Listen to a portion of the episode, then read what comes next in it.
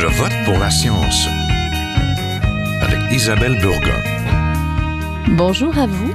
J'espère que vous allez bien aujourd'hui. Dans vos médias, une large place est faite à l'intelligence artificielle et à tous les progrès que ces technologies peuvent nous apporter. Nous allons aujourd'hui nous attarder plutôt à tous les biais et discriminations liés à l'usage des appareils utilisant l'intelligence artificielle dans notre vie de tous les jours, à commencer par la reconnaissance faciale de votre téléphone. Deux chercheuses, l'une de l'Université de Toronto, l'autre du MIT, ont testé trois technologies de reconnaissance faciale pour leur projet Gender Shade. Elles se sont aperçues que si vous êtes une femme à la peau sombre, vous aurez plus de difficultés à vous faire reconnaître. De l'embauche donc aux décisions judiciaires, ces systèmes d'intelligence artificielle peuvent être discriminatoires à l'égard de la couleur de votre peau, de votre genre, de votre nationalité et même de votre âge, car cela arrive aussi que la technologie fasse preuve d'agisme. Vous êtes curieux? Nous en parlons tout de suite Restez à l'écoute.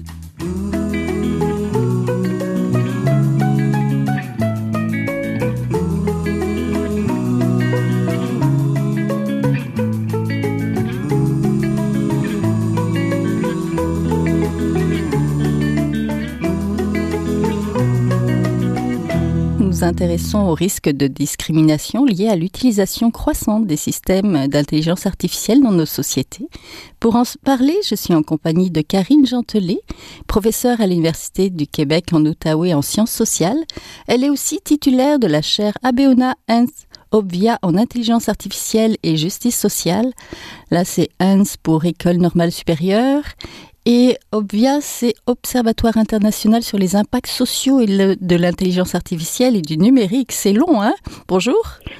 Bonjour, oui, effectivement, c'est un, nom euh, assez à rallonge, on va dire. Euh, euh, l'important de, de, garder en mémoire, c'est que c'est une chaire qui, dans les travaux, se situe à l'intersection entre la justice sociale et l'intelligence artificielle. Et effectivement, qui est euh, des travaux qui sont euh, financés par, euh, par des partenaires publics, dont l'ENS, l'OBIA et puis la Fondation Abeona.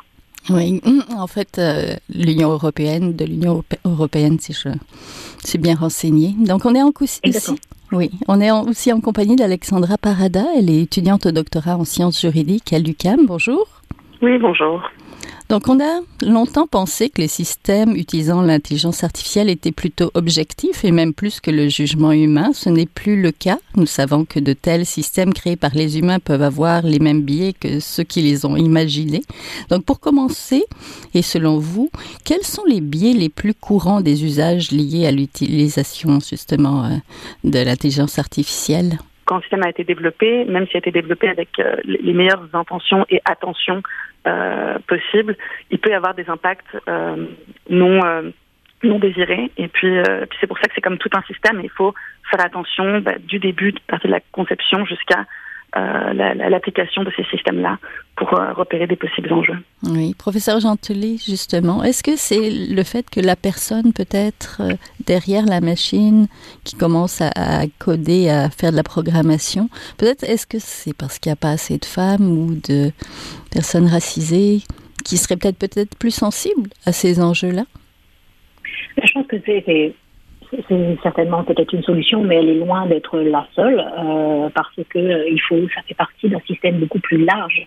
Euh, et c'est ça que je trouve qui est intéressant quand on analyse un peu euh, tous les discours, c'est que c'est excessivement vu au niveau euh, des liens, mais il y a des enjeux de données à la base, et notamment ce qu'on commence à parler, c'est de diversité épistémologique. Donc, donc même, même avant la diversité épistémologique, c'est la manière dont sont collectées les données, où il y a déjà des enjeux euh, de consentement, de savoir exactement qu'est-ce qui est qu'est-ce qui est euh, collecté ou pas. Donc la solution, elle est loin d'être simple. Et donc il y a par exemple des groupes, euh, et notamment ceux avec lesquels je collabore depuis plusieurs années, qui sont les groupes autochtones, qui disent mais de l'information qui est collectée sur nous et qui est mal classée ou qui est classée à des fins qui sont un peu plus qui sont politiques pose problème. Et quand on voit par exemple que des compagnies privées collectent de l'information qui ensuite est revendu et qui fait partie des sets de données.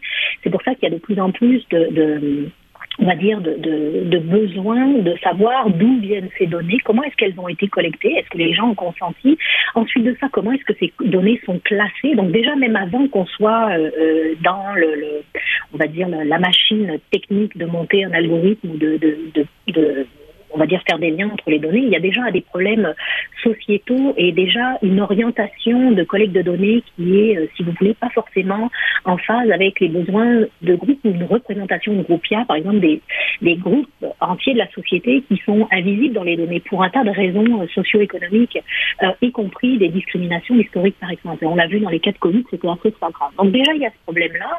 Ensuite, il y a effectivement le problème du montage des algorithmes et de comment est-ce qu'on procède les données, donc de diversité euh, épistémologique des liens qu'on fait, besoin d'une formation aux enjeux sociétaux, parce que euh, l'intelligence artificielle, le, domaine de l'intelligence artificielle a longtemps été développé en silo euh, d'un point de vue technique, et donc il n'y a pas non seulement de, de formation, il y en a ça commence un peu à émerger, mais de formation éthique pour les, les, informaticiens. Et ils demandent aussi de savoir exactement ce qu'ils fait, euh, ce qu'ils font, savoir si c'est en conformité avec les valeurs sociétales. A, on voit de plus en plus euh, ça émerger de la part euh, de, ce, ce, milieu professionnel-là, mais aussi de formation sociétale où, quand on fait des liens, euh, notamment entre des, des, sets de données, il faut savoir euh, si les liens qu'on fait sont, euh, sont conformes. Et l'exemple que j'utilise tout le temps, c'est notamment par rapport aux données en santé, où on, peut, par exemple, penser que si un groupe n'est pas présent, c'est parce que ce n'est pas un enjeu de santé, alors qu'en fait,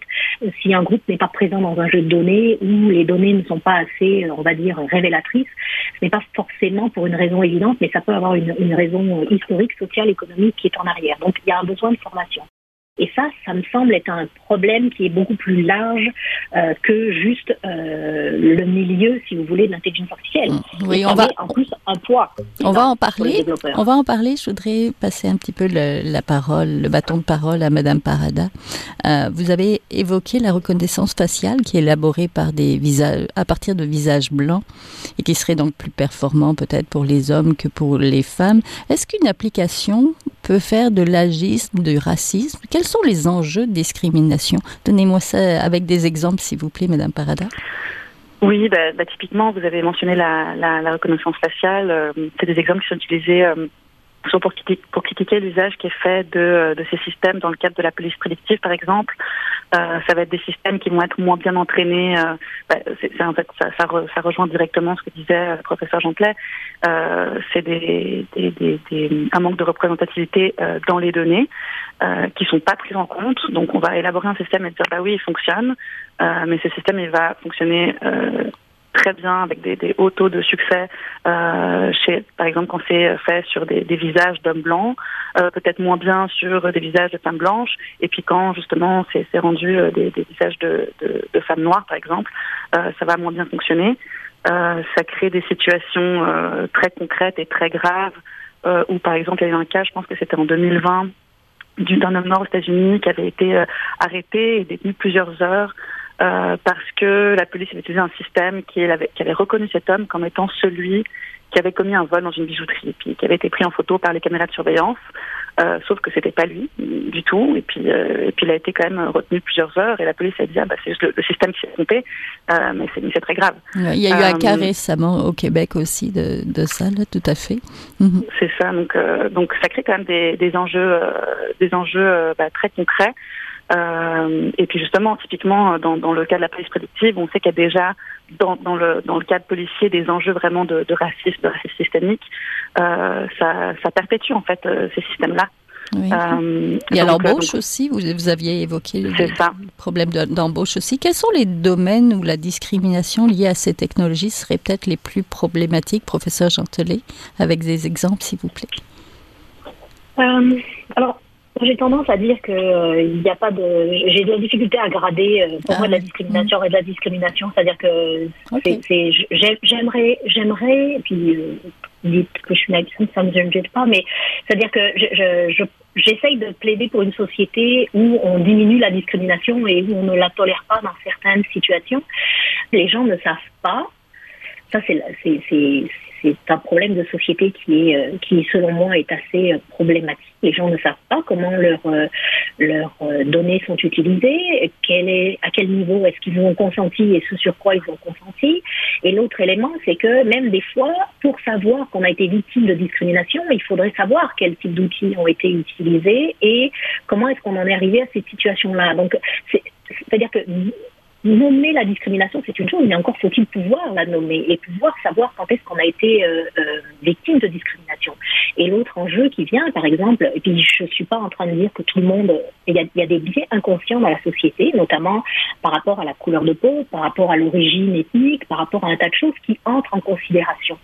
Et à date, on n'en parle pas assez et c'est pas assez évident le fait que euh, les femmes noires ne soient pas représentées dans les aides de données, c'est dû à des facteurs historiques, mais le fait que justement il euh, n'y a, pas assez d'études qui sont faites sur ces enjeux-là de discrimination sur les femmes noires, ça aussi c'est un problème de société. Il faut se poser une question pourquoi est-ce qu'il n'y a pas énormément d'études sur les femmes noires et la discrimination des femmes noires? Parce que c'est il y, a des biais historiques à ça. Donc vous voyez, c'est ce qui rend la question des biais extrêmement difficile à cerner, et c'est la raison pour laquelle de plus en plus, par exemple, des groupes de pression, notamment qui représentent les personnes euh, euh, euh, d'origine qui sont non majoritaires disent mais il faut qu'on ait un débat de société pour ça parce qu'on n'est même pas sûr qu'on va connaître toutes les discriminations et qu'il n'y aura pas d'autres types de discriminations qui vont qui vont sortir. Donc de dire ah ben il y a une discrimination ici, on va on va momentanément ou euh, de façon euh, spécifique agir sur la discrimination, je pense que ce ne soit pas une solution qui soit viable à long terme. Il faut vraiment avoir un débat de société. Comment est-ce qu'on va le régler? Je ne sais pas, très honnêtement. Mais au moins, si on est capable, de, quand je parle, quand je dis à mes étudiants, je suis devenue une spécialiste des angles morts, en fait, et, mhm. juste déjà de, de, donner les angles morts et de savoir où est-ce que ça ne l'est pas, et qu'on voit ça autrement qu'en termes techniques, et de voir les, les biais qu'il y a sociétaux et les biais euh, de discrimination en arrière, je trouve que ce serait déjà un premier pas. Après ça, j'imagine qu'on va trouver des solutions. Mais à date, on n'a pas listé là où sont toutes les discriminations. Entendu. Qu'en est-il peut-être de l'accès aux soins? Pourrait-on imaginer avec euh, l'actualité liée à la pandémie que certaines personnes, par exemple des personnes non vaccinées, pourraient être discriminées ou un autre groupe de patients peut-être, Madame Parada? Bah oui, j'imagine. Euh, j'ai pas, euh, j'ai pas euh, étudié la, la, la, question précisément, mais c'est sûr que j'imagine, bah, comme disait le professeur Montelec, on ne sait pas en fait toujours quelles données sont utilisées où et comment et à quelle fin. Donc bien sûr que c'est sûr qu'on pourrait envisager que ces données, bah, on sait qu'elles sont récoltées au niveau gouvernemental en tout cas, mais comment elles sont utilisées après, c'est ça, ça c'est quelque chose qui est, qui est pas clair.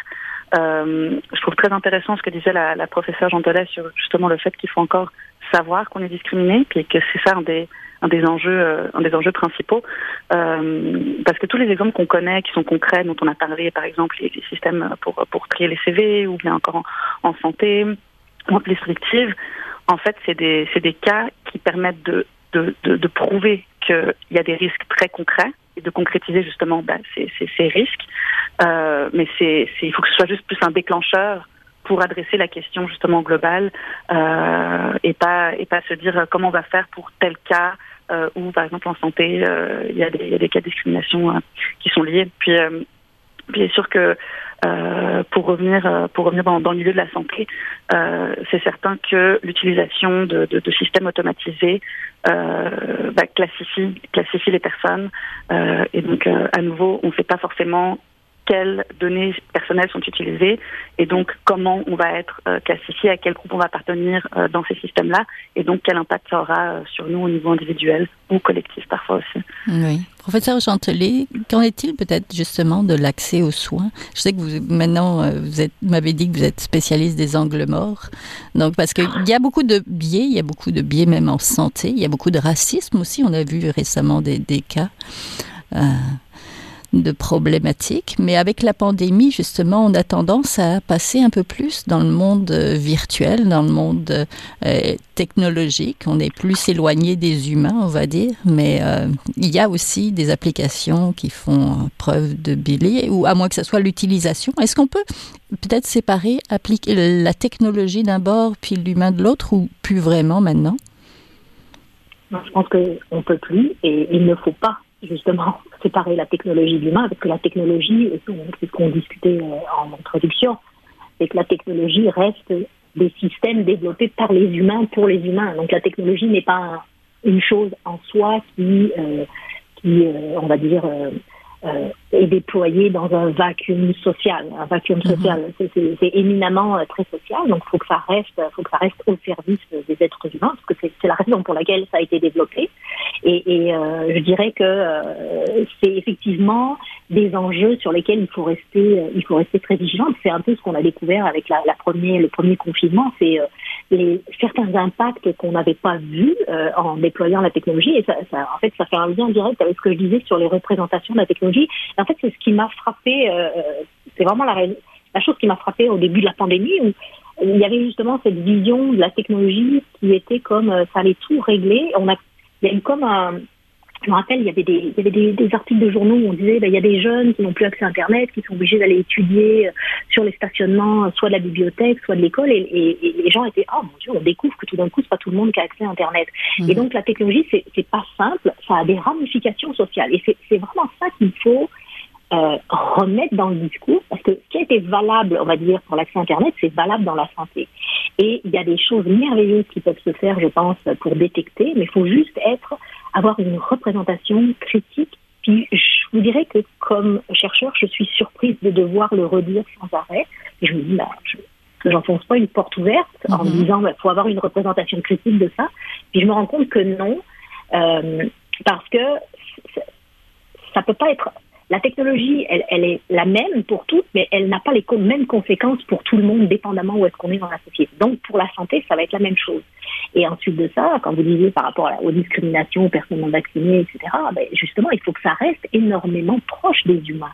Et pour que ça reste proche des humains dans le déploiement, il faut que ce qu'on appelle la gouvernance des systèmes d'IA elle soit dominée par les êtres humains et elle soit intégrée dans les valeurs sociétales et dans les prises de décision sociétales. C'est ce qui, à mon avis, n'est pas tout à fait ça, parce qu'il y a comme des fois un détachement.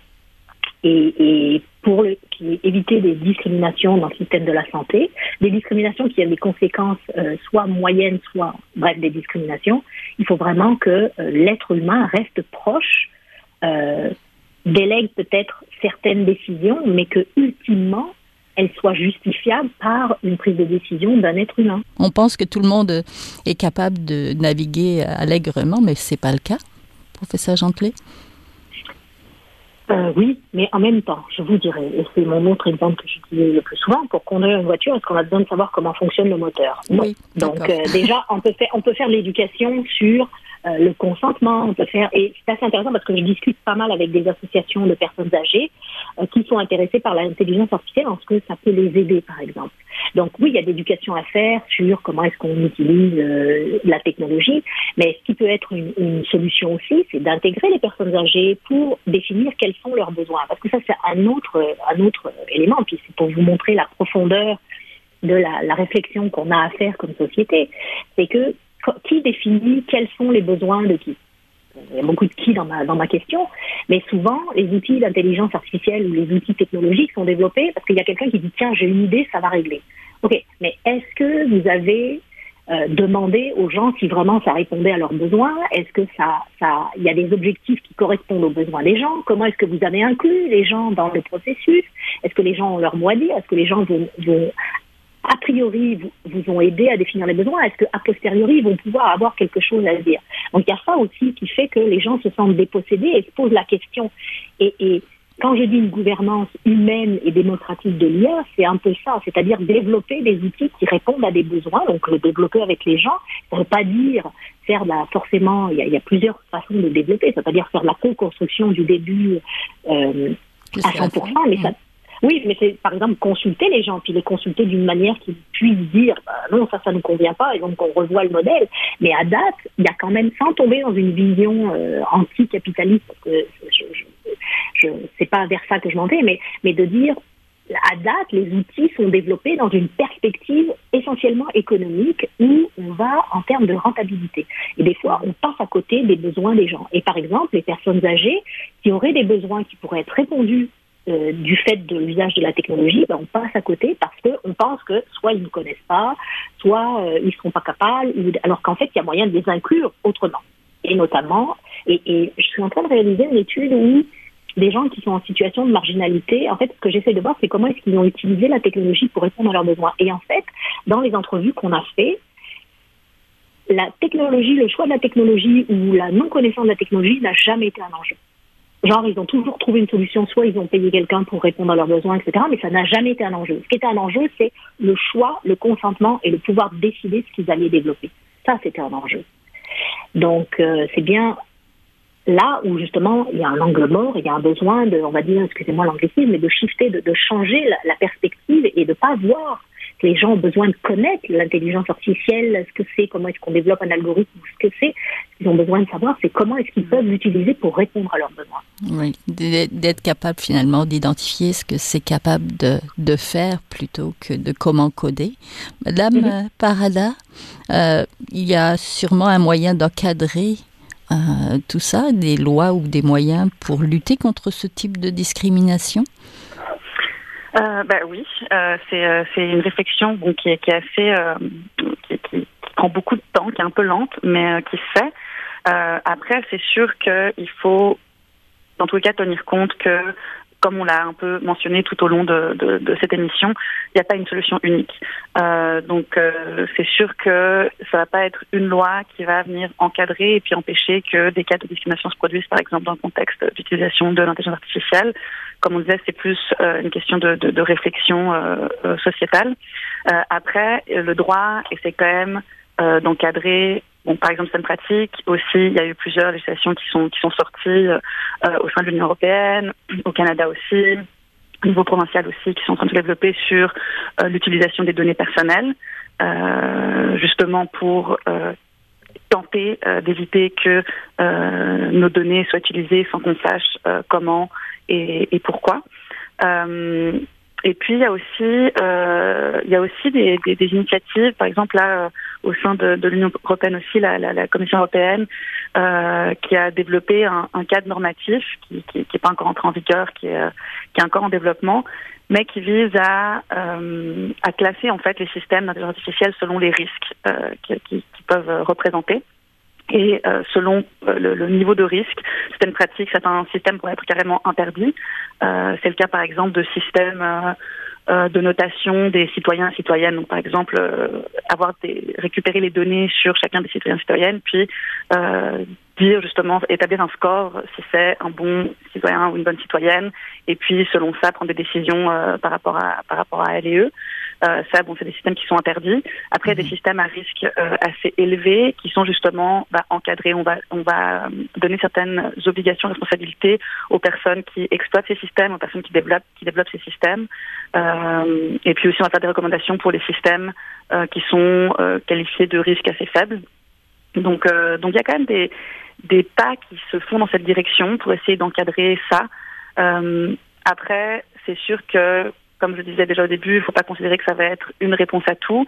Et aussi, il faut, il faut faire attention à, comment c'est fait. Il faut aussi que ces processus euh, soient faits en incluant justement bah, toutes les personnes euh, concernées d'une part, et aussi euh, que ce soit un, un, processus interdisciplinaire, donc pour qu'on puisse quand même pour que ce soit assez concret pour les gens dans la pratique qui développent ces systèmes, euh, mais aussi que ça prenne en compte bah, les impacts, qu'il y ait aussi des possibilités de recours pour les personnes qui pourraient avoir été euh, lésées dans le cas, par exemple, d'une décision qui a été prise euh, sur la base d'une un, recommandation d'un système d'intelligence artificielle. Euh, donc, euh, donc il y, a vraiment plusieurs enjeux. il faut faire attention à comment se développe. Faut pas se dire une fois que la, la, les, les, règles seront en place, se dire bah, c'est bon, on est protégé. mais c'est sûr que le fait que le droit prenne en charge certains aspects euh, de ces situations, c'est quand même important. Et puis c'est quelque chose vers quoi on s'en va. C'est oui, un peu lent, mais on s'en va vers, vers, là. Oui, même au Canada, parce que le commissariat à la protection de la vie privée du Canada a publié des recommandations mhm. visant à la réglementation de l'intelligence artificielle dans un document de novembre 2020. Professeur, oui. professeur Gentelet, pour terminer, comment limiter les risques assez rapidement pour Ah, ça, c'est la question. Hein, oui, même, oui, je sais. je, suis contente de l'avoir. euh, ben, à date, je pense que c'est que des. on est en pleine réflexion. Donc, je ne sais pas si ce que je vais dire sera encore valable, ne serait-ce que dans, que dans trois mois, mais, mais la solution que je vois émerger quand je discute avec les gens, c'est d'inclure et, et d'être.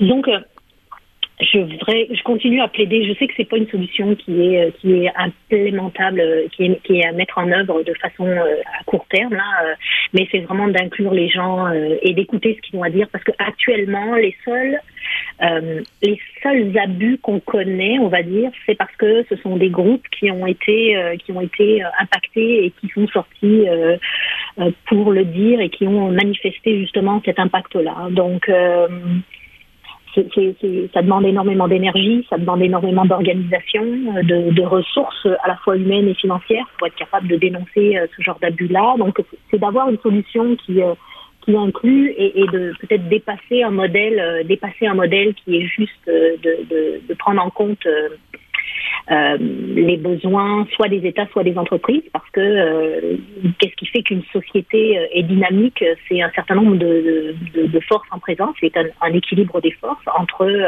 les intérêts privés, les intérêts publics et aussi les, des fois des intérêts de la société civile qui sont quand même, je, je, continue à plaider pour ça, pour quand même un, un contre, pas un contre-pouvoir, mais qui sont des, des des, euh, révélateurs des fois de dysfonctionnement. Donc, euh, c'est de réussir à trouver un équilibre entre tout ça, équilibre qu'on n'a pas pour l'instant. Euh, on commence à y réfléchir, ce que je trouve qui est intéressant. Donc, c'est peut-être la seule réponse que je pourrais vous faire. Mais j'ai l'impression que on va être encore, euh, comme disait ma collègue, on va être encore ça émerge, il va certainement y avoir euh, des discussions et il faut qu'on ait des discussions euh, très en profondeur sur ce niveau-là. Et certainement que ça va changer. Les solutions qu'on va trouver euh, dans quelques mois ne seront plus, seront obsolètes dans quelques années parce qu'on va aller, on va déployer de plus en plus de, de d'outils comme ça d'aide à la prise de décision dans des domaines qui étaient encore peu, peu exploités ou peu touchés par ce genre de choses. Donc certainement qu'il va falloir être réactif. Donc accepter d'être réactif,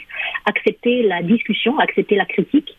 Je pense que c'est quelque chose qui est euh, qui est important de conserver et de, de, de, mettre, de mettre en place des forums qui permettent ça. Entendu. On va garder ça, être inclusif et justement ouvrir la porte à la discussion. Merci beaucoup. Donc, on était en compagnie de Karine Gentelet, professeure à l'Université du Québec en Ottawa en sciences sociales et titulaire de la chaire Abeona Hans Obia en intelligence artificielle et justice sociale. Et on était aussi avec Alexandra Parada, étudiante au doctorat en sciences juridiques à l'UQAM. Merci à toutes les deux. Merci, Merci beaucoup. Voilà, c'est tout pour cette semaine. À la régie Daniel Fortin, à la recherche Fanny Robarchers aujourd'hui, à la réalisation et au micro Isabelle Burguin. Je vote pour la science, c'est une production de l'agence Science Presse avec Radio VM. Nous avons des rediffusions, écoutez-les. Je pense c'est le jeudi. Si je j'ai regardé la programmation dernièrement, il me semblait qu'on était toujours le jeudi hors diffusion. Donc vous pouvez aussi le faire sur le site de l'agence Science Presse. J'espère que vous avez aimé l'émission. Si oui, partagez-la. Et en attendant, bonne semaine. Jin Jiahua est un chercheur typique de ceux pour qui les progrès de la bioinformatique